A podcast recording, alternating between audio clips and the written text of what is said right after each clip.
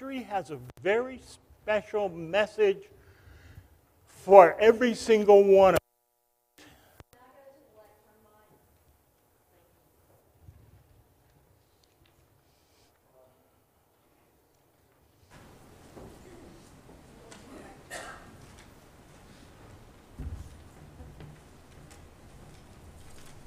Okay? All right. So I want you to step back in time for me for a few moments to the first Palm Sunday. Okay?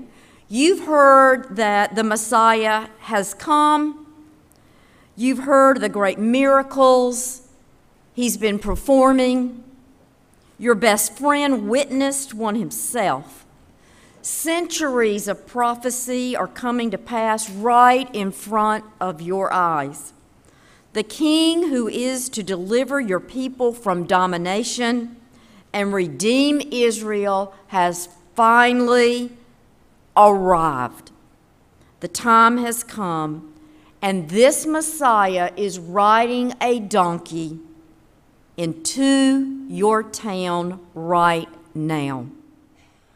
You dash into your backyard to your palm tree and quickly tear off some branches, since these were signs of victory and triumph. You give one to each of your family members as you all begin to run out to the road to meet him. When you get there, you find a huge crowd of people already gathered also with palm branches, waving them in the air and cheering the Messiah. You take your cloak and spread it out in the road ahead of him. Suddenly, a song rises up from the crowd Hosanna, blessed is he who comes in the name of the Lord. You sing along with great joy as you guide the Messiah all the way into town, waving your palm branches and proclaiming him to be your king. That's Palm Sunday. It's an adventure. It's a real event in our history. Of course, we know now that this king's kingdom was not one of this world, but one of the next. We cheer for him, eager for his most important triumph of all, his victory over death itself will fall in just one week.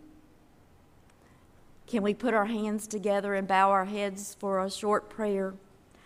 Our Heavenly Father, help us to worship and adore you not only when the crowds do and things are going well, but also in the dark times of our lives.